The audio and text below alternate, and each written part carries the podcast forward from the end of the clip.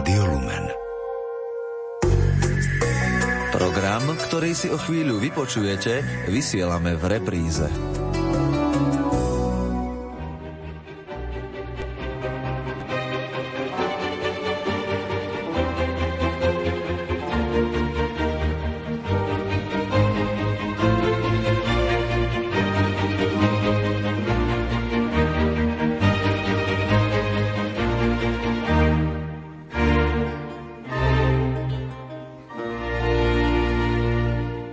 Dobrý deň, vážení poslucháči.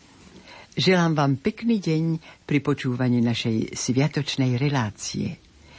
Vítam v štúdiu Bratislavského rádia Lumen doktora Mariana Servátku. Vítajte, pán doktor. Dobrý deň, prajem. Tak aby som vám ho priblížila, čo všetko má za sebou, aké štúdia, pán doktor, študoval na Filozofickej fakulte Univerzity Komenského Slovensku a Poľskú filológiu, keďže ste skončili polštinu, takže ste na Jagiellovskej univerzite v Krakove prednášali, takisto na Slievskej univerzite v Katoviciach. Ale potom v rokoch 1994 až 98 ste boli veľvyslancom Slovenskej republiky v Poľskej republike. Od roku 1998 do roku 2002 veľvyslancom Slovenskej republiky pri Svetej stolici a napokon veľvyslancom Slovenskej republiky v Bieloruskej republike od roku 2008 do roku 2013. Domnievam sa, že dôležitou úlohou pre diplomata je uviezť do sveta obraz Slovenska ako novej krajiny na mape Európy. Bola to pre slovenskú diplomáciu výzva, pravda? Myslím, že áno. Začínali sme, pamätám si, ako by to bolo dnes, e, tie prvé kroky vo Varšave. Bolo to po rozdelení štátu a veľmi často sme dostávali otázky, e, prečo ste sa rozdelili a tak ďalej a tak ďalej. Mojim polským priateľom som odpovedal, že každý národ, ktorý nech má 40 alebo 5 miliónov, potrebuje svoju štátnosť, aby sa navonok mohol prezentovať potrebuje svoju vlajku, hymnu, ale aj poštovú známku napríklad, nehovoriac o mene, ktorú sme tiež vtedy zakladali. To boli začiatky, myslím si, že tí, ktorí sme pri tom boli, máme na čo spomínať a možno povedať, že vo všetkých reláciách našej diplomatickej roboty sa to podarilo. Ja si myslím, že aj to prostredníctvo spoločenstva diplomatov je takou pomôckou, že človek živšie komunikuje s celým svetom. Možno si to mylne myslím, ale domnievam sa, že aj toto môže diplomatovi zo Slovenska pomôcť. Ale určite. Diplomatický zbor napríklad pri Vatikáne bol veľmi početný. To bolo ako pri OSN. A práve cez túto societu možno v dobrom slova zmysle pustiť do sveta dobré správy o Slovensku. To sme robili. Nespomínam si na, až na tak na konkrétnosti, ale v živej pamäti mám jeden rozhovor s veľvyslancom veľmi významnej krajiny za morom, keď mi ďakoval a blahoželal k forme, ako sme si uctili svätého Cyrila metoda pri hrobe svätého Cyrila v bazilike svätého Klimenta, kde som zvolal diplomatický zbor našich krajanov a vždy vysoký predstaviteľ Svetej stolice predsedal liturgie slova. A modlili sme sa veľmi krátko za pokoj vo svete. To bolo cieľom hry, tak poviem. A veľvyslanec povedal niečo o misii, v tom i o kultúrnej misii, ktorá sa u nás udiala americký veľvyslanec, môj dobrý priateľ John, mi hovorí, vieš, to bolo fantastické, ale chcem ti priateľsky povedať, že si sa pomýlil, keď si nám povedal, že Biblia bola preložená do tohto vášho Old Slavonic Language, do staroslovenčiny v 9. Neviem. storočí. Ja si myslím, hovorí John, že to bolo v 19. Ja som sa nepomýlil, že mali sme preklad písma do nášho jazyka už v 9. storočí. vtedy sa mi on ešte viac ospravedlnil. Bola to taká hrdosť. Viete, a to smerujem k tomu, čo ste vy načali, že máme sa čím hrdiť, píšiť, máme čo vonku odovzdať, tým viac, že sme malo známi. Ešte stále sme malo známi, ale sme zaujímaví. S čím prídeme, čím sa vieme pochváliť, či z našej kultúry, či z techniky, alebo z folklóru, alebo niečo z prírodných krás, je zaujímavé, príťažlivé no a pomáha to. Doktor Servátka, našu reláciu vysielame v čase Vianočnom. Prezradte našim poslucháčom, ktoré Vianočné sviatky zo spomínaných diplomatických misií boli najkrajšie. Niekedy nám prišlo tráviť Vianoce v zahraničí, si spomínam, tak bolo raz v Poľsku, kde sme boli na polnočnej vojenskej svetej omši. Po nej náš, náš priateľ, polný biskup, generál Gluč, pozval na čosi ako hriatvo, kde sme spievali polské koledy a my sme ich s manželkou začali učiť slovenské. To, to bolo veľmi tak milé. Ale Vianoce, keď sme boli pri Vatikáne, to malo svoje čaro. Tam sme chodievali na polnočné omše ktorým predsedal svätý Otec, či už v bazilike svätého Petra, alebo niektoré bývali na námestí svätého Petra. Bolo to ťažko opísateľné, samozrejme veľmi krásne, bez snehu síce. Pamätám si, že raz veľmi pršalo a bola zima. Ale každému by som prijal tú atmosféru. Adeste fideles, leti triumfantes,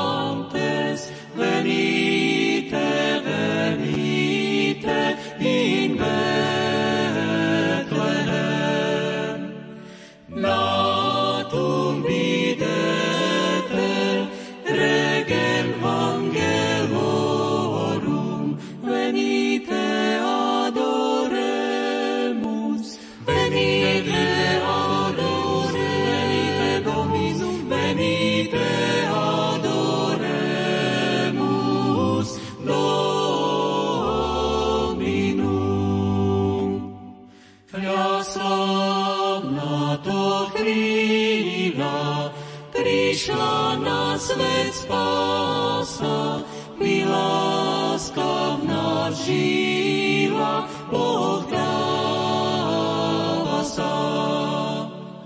Zaznej mu chvála, zaznej hymnu znoví, my kláňame sa Tebe, kláňame sa ti, my kláňame sa Tebe, Pánovi.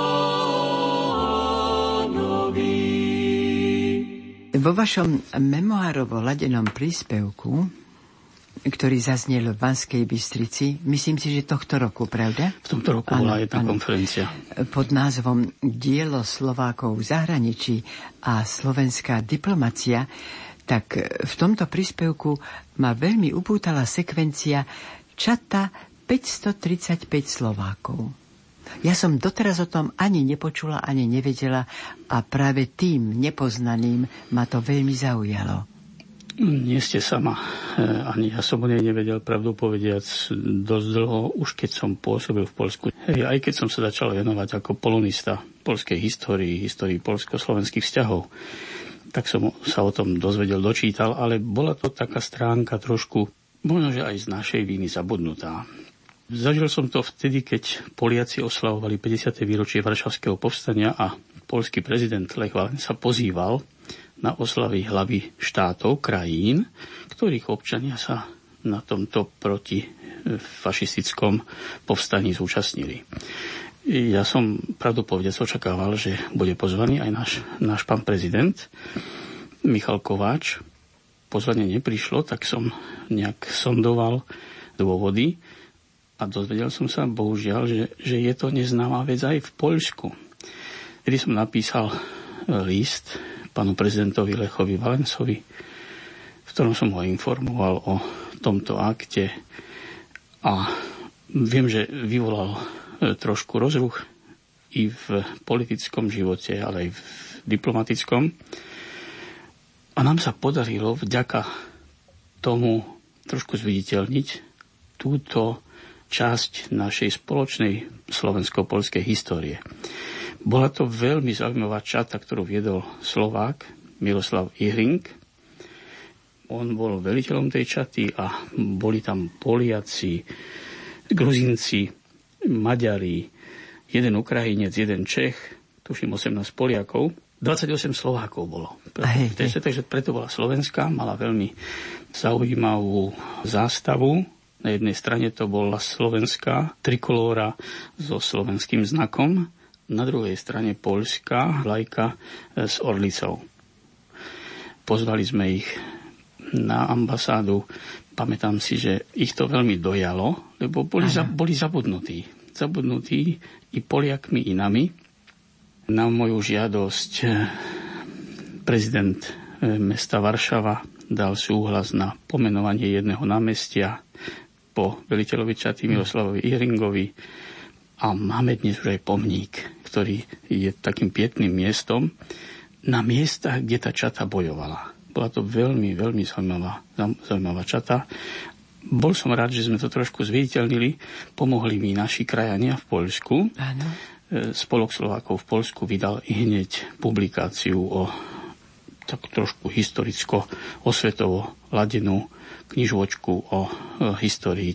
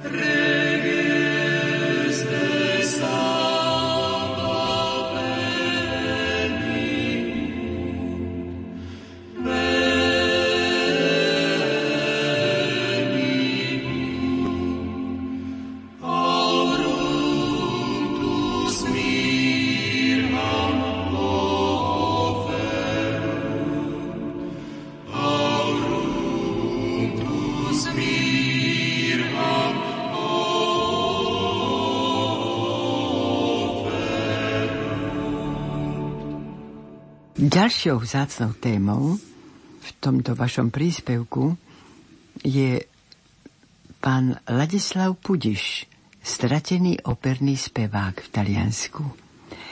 Za kľúčový okamih pokladám situáciu, v ktorej vám Ladislav Pudiš daroval rukopis svojich pamätí. Povedzte mi, ako ste sa s ním zoznámili? Pravdu povediac, nepamätám si na miesto, kde sme sa prvýkrát stretli. Ladislav Pudiš bol do konca svojho života veľmi čulý. Niekde na nejakom spoločenskom stretnutí sa mi predstavil. Ja som vedel o ňom, čo ho veľmi potešilo a požiadalo prijatie na veľvyslanectve a už to stretnutie si veľmi živo pamätám. Chcel mi niečo darovať e, a daroval mi rukopis svojich memoárov. E, v noci som si to hneď prečítal a vedel som, že treba s tým niečo urobiť. Začali sme sáňať čo iné ako finančné prostriedky. Na vydanie vyšla pekná knižočka. Mnoho ľudí, najmä Pater Košiar z Vatikánskeho rozhlasu, by veľmi pomohol.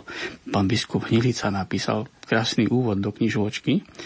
Sú to memoáre naozaj strateného speváka, hoci ja som nedávno majstrovi Petrovi Dvorskému pred jeho odchodom do, do Ríma, do Slovenského inštitútu venoval knižku a som mu povedal, že bol to Peter Dvorský vo svojej dobe. On spieval na veľkých operných scénach sveta. Spieval ťažké party. Bol veľmi známy, bol veľmi populárny, len sme o tom nevedeli, lebo bol to emigrant, boli sme odrezaní, zahraniční Slováci o ňom vedeli, ctili si ho. Nám sa potom, okrem knižočky, ale to už nie je moja zásluha, ale práve chlapci z Vatikánskeho rozhlasu. Pripačte, a tá knižočka kde vyšla? Knižka vyšla na Slovensku. Na Slovensku. Knižka, na Slovensku v slovenskom periodickom nakladateľstve. Smaragd, to zase bola zásluha slovenských vydavateľov. Pater Košiar potom ešte sa pokúsil a jeho pokus bol veľmi úspešný zo starších tých singlov, na ktorých boli operné árie v podaní majstra Pudiša, urobil CDčko. a ešte jedna show sa podarila, že on spieval veľmi úspešne Barbiera zo Sevily. Tak v jednom holictve na brehu Tiberu Pater Košiar to holictvo pomenoval tak trošku podľa Pudiša, dal tam jeho knižku, obraz a tuším aj, aj tú platňu. Prosto to bol, bola to bol vysnívaný, mm-hmm. vysnívaný barbier. Ladislav Pudiš bol človek renesančný. My sme mu chceli z vďačnosti urobiť verejnú nahrávku vysielania Vatikánskeho rozhlasu. Robili sme to na ambasáde a sme ho trošku primeli, mal vyše 80, aby zaspieval a spieval mm. hlasom, ktorý bol sítý, zdravý. Krásne. Takže to bol, bol to veľký Slovák a viem, že hm, sme ho dojali tým, že sme trošku tak odkliali to jeho zabudnutie. So...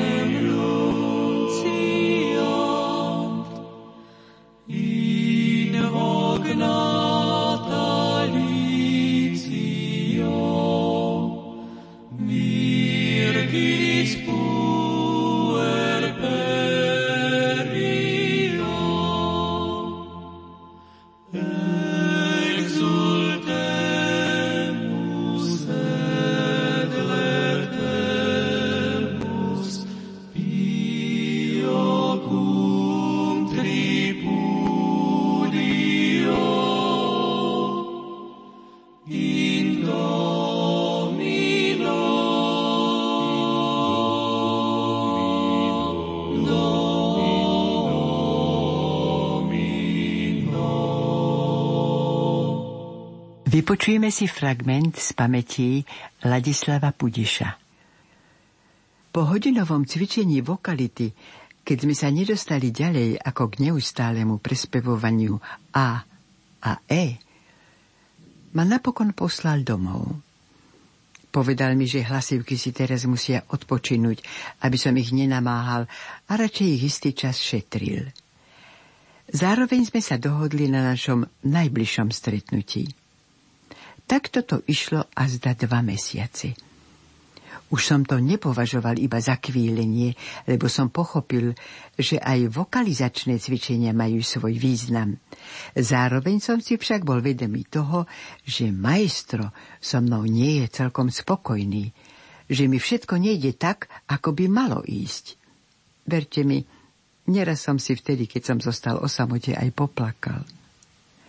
Pretože som nevedel nájsť tú správnu cestu. Snažil som sa aspoň napodobniť svojho učiteľa, ale môj hlas ako by mi uviazol kde si v hrdle.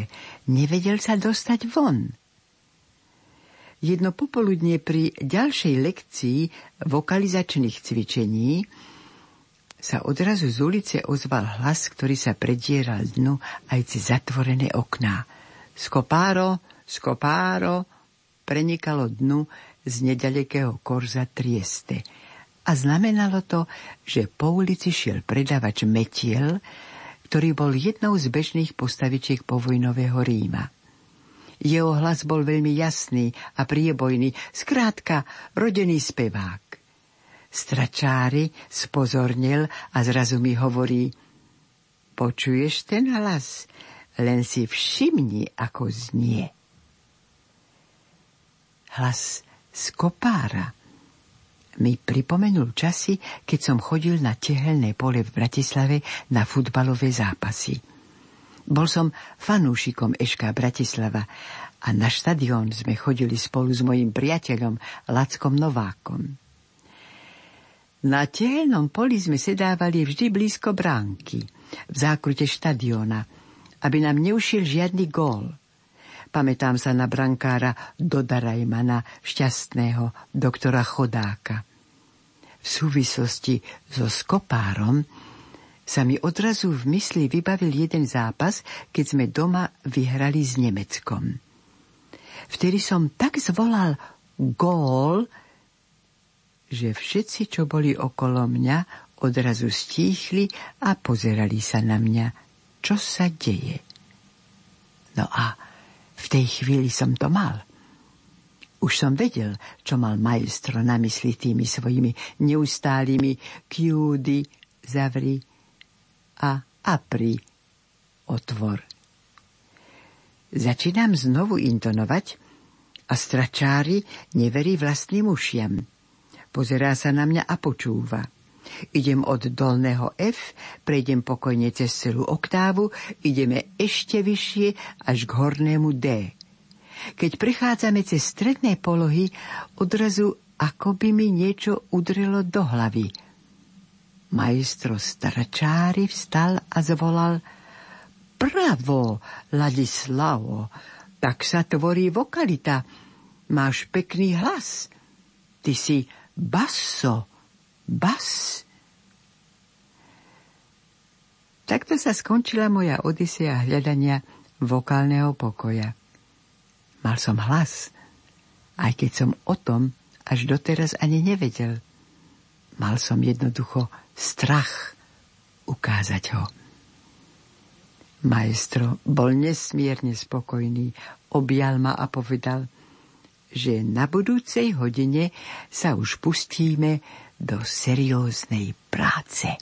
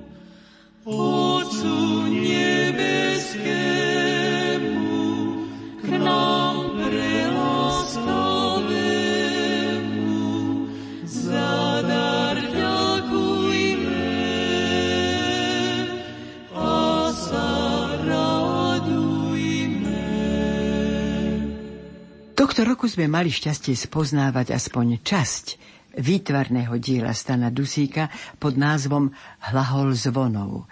Myšlienkovým východiskom expozície bolo 1150. výročie príchodu svätého Cyrila a Metoda na Veľkú Moravu. Doktorka Emilia Hrabovec vo svojom prehovore pri otvorení výstavy v Primaciálnom paláci pripomenula prítomným, ako ste sa vy zásadným spôsobom ako veľvyslanec Slovenskej republiky pri Svetej stolici podielali na kolektívnej výstave inštalovanej v historickej sieni v krídle Karola Veľkého na Svetopeterskom námestí. Mne sa to dobre počúvalo, keď pani profesorka e, takto hovorila o, o mojej pseudozásluhách, ale pravdu povedať, tá práca bola menej námahavá, umiestniť, to išlo umiestnenie jedného či dvoch obrazov do tej spoločnej európskej výstavy. Ťažšie bolo zorganizovať jeho, jeho autorskú výstavu a o to nám išlo. Viacerí sme poznali jeho diela a ja som bol uchvátený tými jeho variáciami, často snivými turinského plátna. Chcel som prekvapiť aj diplomatický zbor pri Svetej stolici, ale aj v roku jubilejnom niečím prispieť takým veľmi hodnotným, kvalitným, tak som oslovil organizátorov Veľkého jubilea vo Vatikáne, že by sme radi urobili takto výstavu, potrebujeme len priestor. No, vysvetľovali mi, že, že v Vatikáne veľmi nie, lebo tam také výstavné siene nie sú. Čo je pravda, okrem e, toho ľavého krídla, ale mi veľmi pomohli.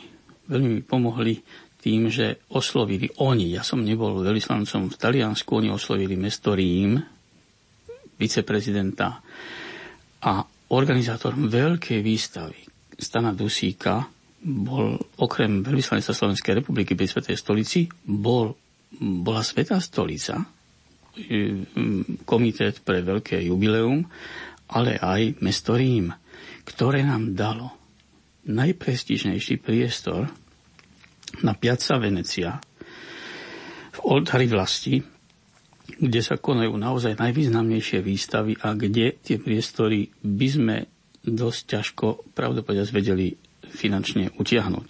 I keď sme sa pripravovali na isté finančné náklady, že budeme mať, eh, dostali sme to zadarmo od mesta Rím a vďaka tomu sa nám podarilo vydať z tejto prekrásnej výstavy publikáciu na pamiatku, však katalóg. To nie je ani katalóg, to je, to je naozaj monografia o diele majstra Dusíka, veľmi skromného, veľmi talentovaného emigranta slovenského však, ktorý sa ťažko pretlkal, keď, keď odišiel aj s deťmi.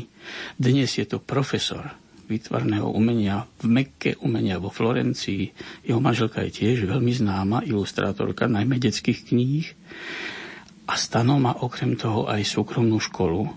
Poznal som jeho žiakov, e, najmladší boli stredoškoláci a najstaršia jeho žiačka mala niečo vyše 80. Všetci chodili svorne k majstrovi do ateliéru a zbožňovali ho. E, som veľmi rád, že som poznal osobnosť Stana Dusíka, je to čarovný človek, ale najmä jeho dielo. Jeho dielo a že takto pomaličky sme ho pritiahli aj domov. Ja sa teším z každej výstavy, ktorú dnes organizuje Matica Slovenska.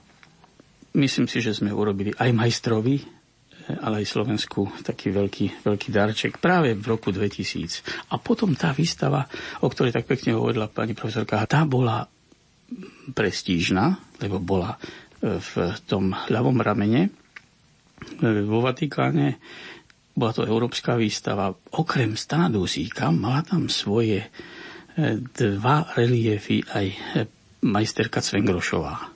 To boli zase jej známe reliefy. Očakávanie a príchod. Očakávanie, tam je náš panovník Rastislav, ktorý očakáva na misiu. Ano. Príchod e, Svetocila metóda, nádherné reliefy, ktoré tiež veľmi zaujali. Pripačia taká súkromná otázka. Aké boli vaše stretnutia s pápežom Jánom Pavlom II? Boli dve. Boli dve, respektíve dva a pol, ak by som mohol vtipkovať. Prvýkrát ma predstavili svetému otcovi ešte ako veľvyslanca v Poľsku po svetej omši na Levodskej hore. Tam ma predstavili dvakrát Slováci a potom ma ešte eh, jeden náš polský kardinál hm, zobral a ja som protestoval, že som už bol predstavený Papež mu to potom povedal, však už bol pred chvíľou, ja hovorím, ale to, to, nie, to nie ja. Tak sme vyvolali e, také veľmi, papež bol vtedy mladý, e, zdravý a e, rád žartoval. Potom to bolo stretnutie ešte počas jeho návštev v Polsku, ale to bolo také, to sú sekundové veci, keď nás predstavovali ako diplomatický zbor. Zaujímavé bolo stretnutie, keď som mal so Svetým Otcom 4 oči po odovzdaní poverovacích listín.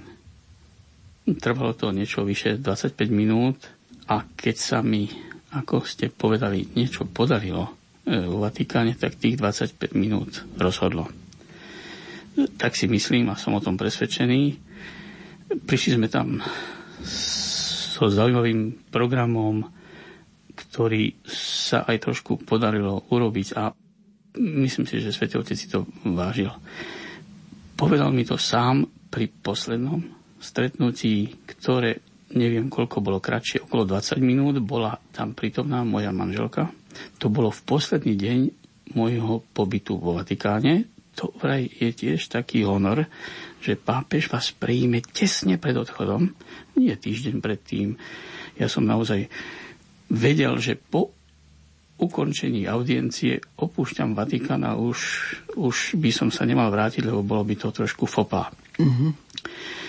Notifikovali sme, že, to, že opúšťam, nakoniec som to Svete Mocové aj povedal. Poviem prečo. Boli sme s manželkou a papež v roku 2002 už bol veľmi chorý.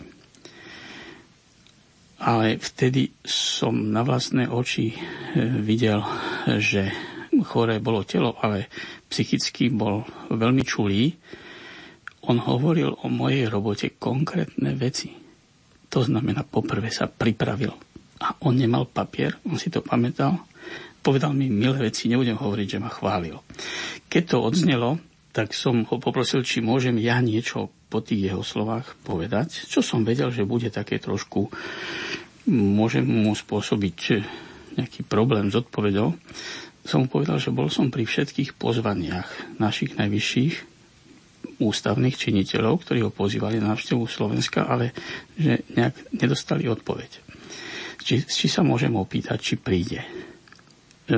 Ja som to dnes potom publikoval. Pápež, rozprávali sme sa po polsky, pápež mi povedal, tak vybieram še.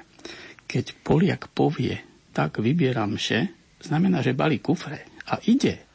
To bolo veľmi konkrétne. Ano. Ja som očakával odpoveď typu trošku diplomatickú, trošku aj pravdivú, že viete, zdravotné otázky a tak ďalej, plán, uvidíme, či, to, či sa to podarí zaradiť. To, tie, tie odpovede poznáme. Áno. A on mi odpovedal priamo a konkrétne a jednoznačne. Tak som sa, ja ťažko spametával, pravdu povediac, a som sa ho smohol na otázku, či to môžeme zverejniť. Uh-huh. A on mi povedal, tak, tak. A potom, prepačte sa moje vyjadrenie teraz, potom sa papež spamätal a povedal, ale to ešte prediskutujte so svojím priateľom Stašom. Staš bol dnešný kardinál Stanislav Dživiš, jeho pravá ruka, ano. ktorý mi veľmi pomáhal. Ja som povedal, Svetý oče, veľmi rád to urobím, ale ja to už nestihnem ja som notifikoval, že po stretnutí s vašou svetosťou opúšťam územie Vatikánu a už sa so Stanislavom Divišom nestretnem. Uh-huh. A hovorí, to dobře. A tak to zostalo. Prišli sme na ambasádu, dal som naliať víno a som povedal, ideme to napísať domov do TASR, že Svetý Otec povedal veľvyslancovi Slovenskej republiky, že príde na návštevu Slovenskej republiky. Pustili sme to do do eteru. Vyvolalo to e, veľmi sympatický rozruch. Konferencia biskupov ústami svojho hovorcu, môjho dobrého priateľa, povedala, že nič o tom nevie, ano. čo bola pravda. On, oni o tom nevedeli. E, Papež to povedal jednému hriešnikovi, že príde. A ja som si napísal, že vtedy som začal veriť v dogmu o neomilnosti pápeža. Lebo pápež prišiel. To bola veľmi historická návšteva, však si ju pamätáme. Veľmi, pápež však už bol v veľmi podlomenom zdraví. Ale prišiel. Ale prišiel dôležité. a to bola jedna z posledných zahraničných návštev. Ano. Neviem, ak nie posledná. A myslím si, že si ju prijali i slovenskí veriaci, i tí, ktorí eh, veriaci ešte nie sú.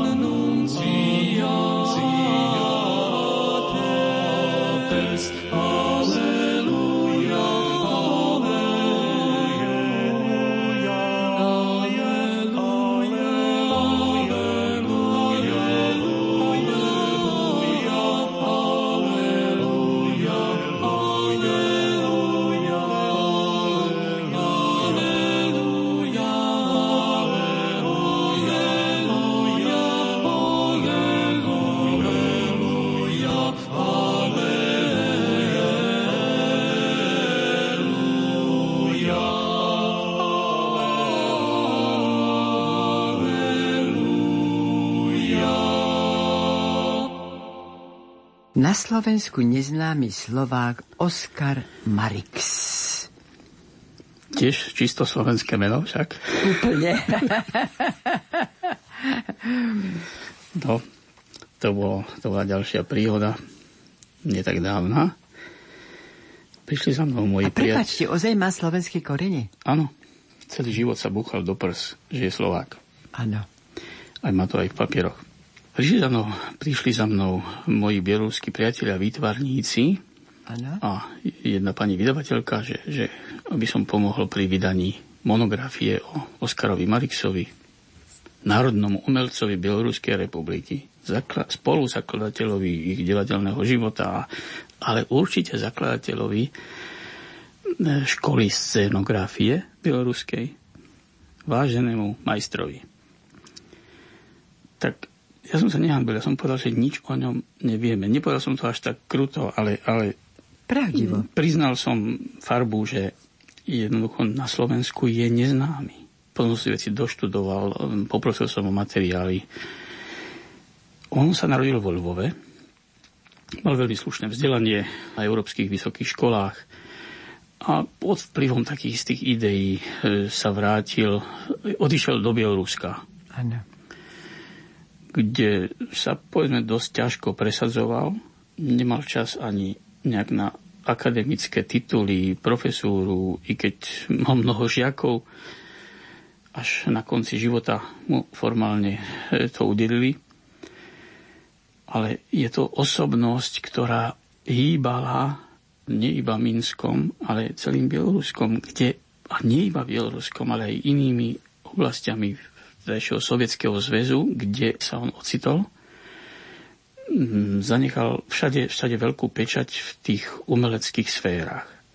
Prosto bola to osobnosť, pre ktorou sa z pietov skláňajú najväčší majstri a tam bolo mnoho tých majstrov, tá stará ruská škola.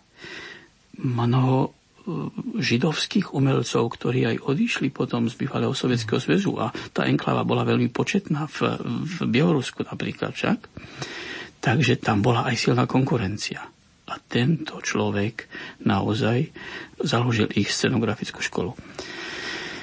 Spojili sme sily, vydali sme krásnu publikáciu Oscar Marix. Ja tam mám jeden text o... Dvojjazyčne? Nie. Niečo je dvojjazyčne. Môj text je dvojjazyčne.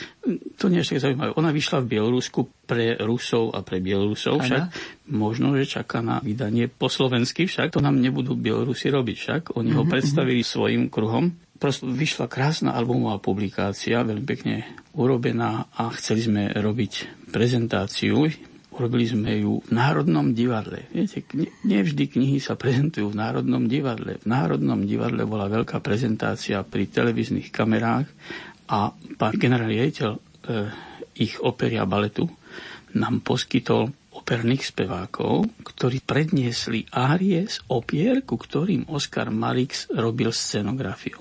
Bolo to veľkolepé predstavenie knižky v prítomnosti jeho céry, ktorá už má e, vyše 90 rokov, vystúpila a aj napísala do knižky text taký rozpomienkový o, o svojom otcovi. Chcel by som trošku niekde napísať ešte o tejto knižočke, aby sa možno niekto ujal, aby sme ho zase už síce posmrtne ano, pán a doktor, ale, na Slovensko. Ale museli by ste hľadať sponzorov. To už je iná téma. Ano, to už je vlastne ano. budúcnosť, ako sa vám to podarí. Ale kontakty máte, myslím si, viaceré, takže to by sa vám aj mohlo podariť. V Banskej Bystrici bola výstava. To sme spolu organizovali s ambasádou, s muzeom Janka Gupalu e, v, e, v Minsku, ale Najmä sa o to zaslúžila štátna vedecká knižnica v Banskej Bystrici, predstavila, predstavila Oskara Marixa. Neviem, ako sa to dozvedela pani riaditeľka Slovenského inštitútu vo Varšave. Oskar Marix išiel do Varšavy a náš inštitút a bielorusky predstavili Poliakom e, tohto veľkého Slováka, ktorý má e, síce bieloruské srdce, ale slovenské korene.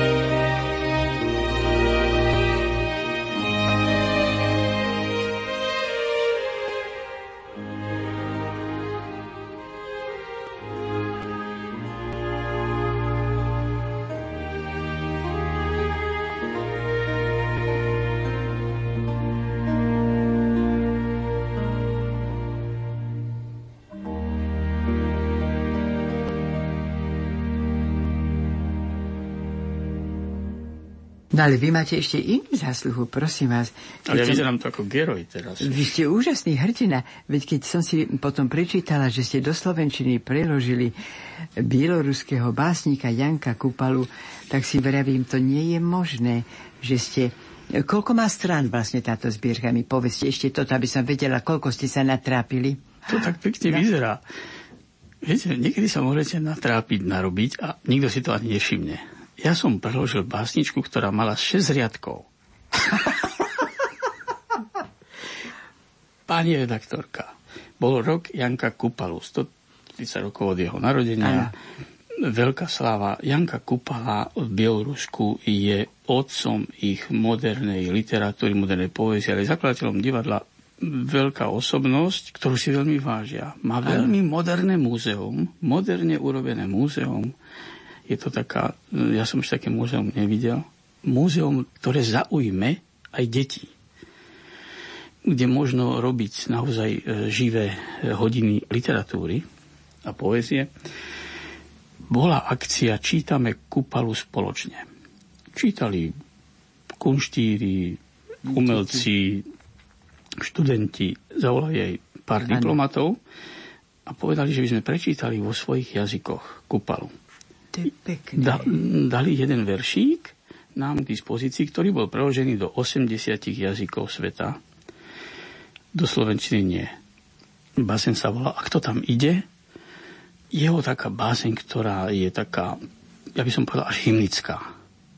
To som sa pokúsil preložiť na oko veľmi, veľmi ľahký text.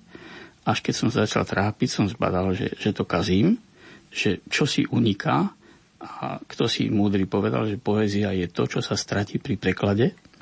A ja som cítil, že, že, že naplňam túto teóriu aj potom som novinárom povedal, že sa mi sníval Janka Kupala, že ma chcel zbiť. A e, nakoniec vznikol nenajhorší preklad, ktorý vyvolal taký rozruch, ako keby som preložil, aj vy ste mali taký dojem celú básnickú zbierku, e, priniesol to televízia, všetky rozhlasy a tak ďalej. Prosto ani nechťať som im urobil radosť Bielorusom, ale aj sebe. No a potom sme už začali s Jankom Kupalom viacej robiť, lebo Janka Kupala v 35. roku navštívil Bratislavu, Svetý Jur, Modru, Piešťany, bol v delegácii sovietských spisovateľov. Tu sa o nich e, veľmi vzorne starali a vznikli nové priateľstva, sa spisovateľov z rôznych prúdov. Bol tam i Rob Poničan, ale i Hanna Gregorová. Prosto. A jeden bieloruský literárny vedec Nikola Trus napísal monografiu, knižnú monografiu, ktorú vydal minulý rok Janka Kupala na Slovensku. Prosto o jednej návšteve urobil veľmi, veľmi zaujímavú knižku a verejnosť sa začala zaujímať, čo ten Kupala na Slovensku robil. Teraz vznikol preklad. Kupalové zbierky boli ilustrované, ilustrovali ich najväčší bieloruskí a ruskí majstri. Ideme robiť výstavu Janka Kopala na Slovensku v dvorane Ministerstva kultúry v apríli, kde budú vystavené panely o tejto návšteve historickej sovietských spisovateľov u nás plus originály ilustrácií k zbierkam Janka Kupalu. Veľmi som veľmi vďačný ministerstvu kultúry, že nám dal tento priestor. To je pekná perspektíva. Takže tak som trošku sa hral na bieloruského ambasadora na Slovensku, mm-hmm. že sme, sme, sme, sme to chceli, lebo Janka Kupala bol uh, veľká osobnosť, ktorý um, krem iného bojoval za bieloruský jazyk v Bielorusku dnes, ako vieme, bieloruština je v tejto krajine jazykom B. Hej. Tá rusifikácia tam zašla tak ďaleko, že, mm-hmm. že ruština je prvým jazykom. Moji priatelia po tzv. úspechu po preklade eh, básne Ak to tam ide, ma poprosili, aby, sme, aby som pokračoval ďalej v tých prekladoch. Janka Kupala eh, naozaj ma nadchol. Kupala ma ďalšiu hymnickú báseň Moja modlitba. To je báseň, ktorú vie každé bieloruské dieťa, každé uh-huh. dieťa, každý, každý bieloruský žiak. 18. novembra bol krásny večer v múzeu Janka Kupalu, ktorý sa volal Bielorusko-Slovensko kultúrny dialog. Tam sme hovorili o preklade proglásu do bieloruštiny. Naša ambasáda iniciovala a ano. je takou krstnou matkou a ja trošku krstným otcom prekladu proglásu do bieloruštiny, ktorý naozaj vznikol na nás podnet. To bola jedna veľká časť tohto prekrásneho večera a potom ma poprosil, aby som im prečítal modlitbu po slovensky.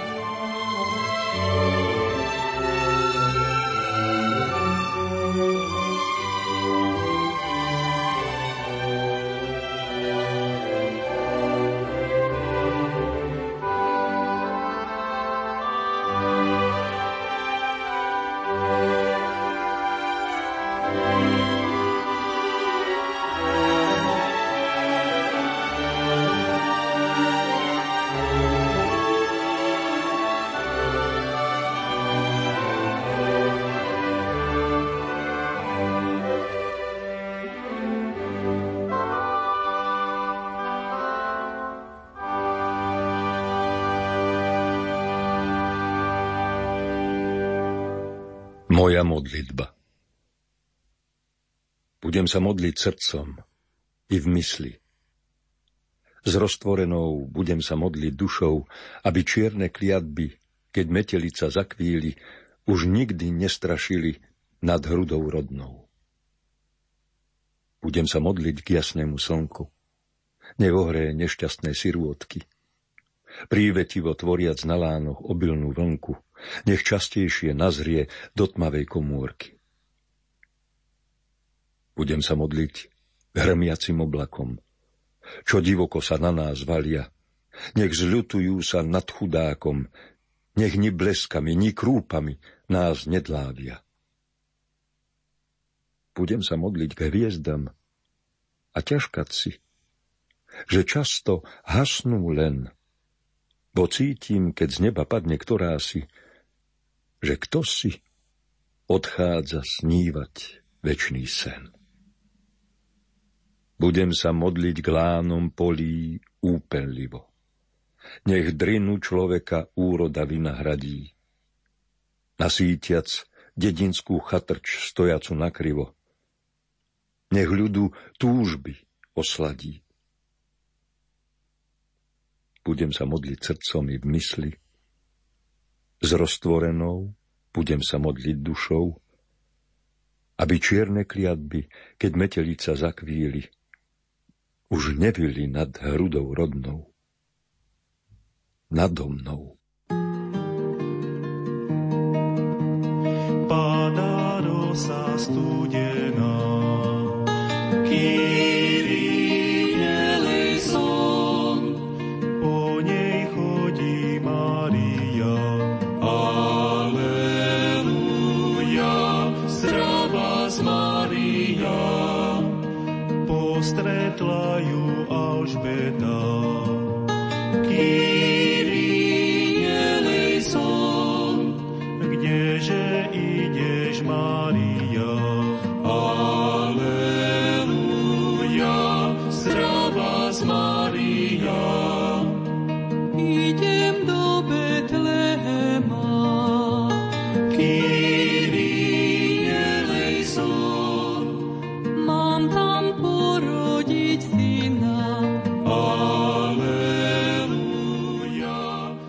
Naša sviatočná relácia, rozhovor s doktorom Marianom Servátkom sa končí.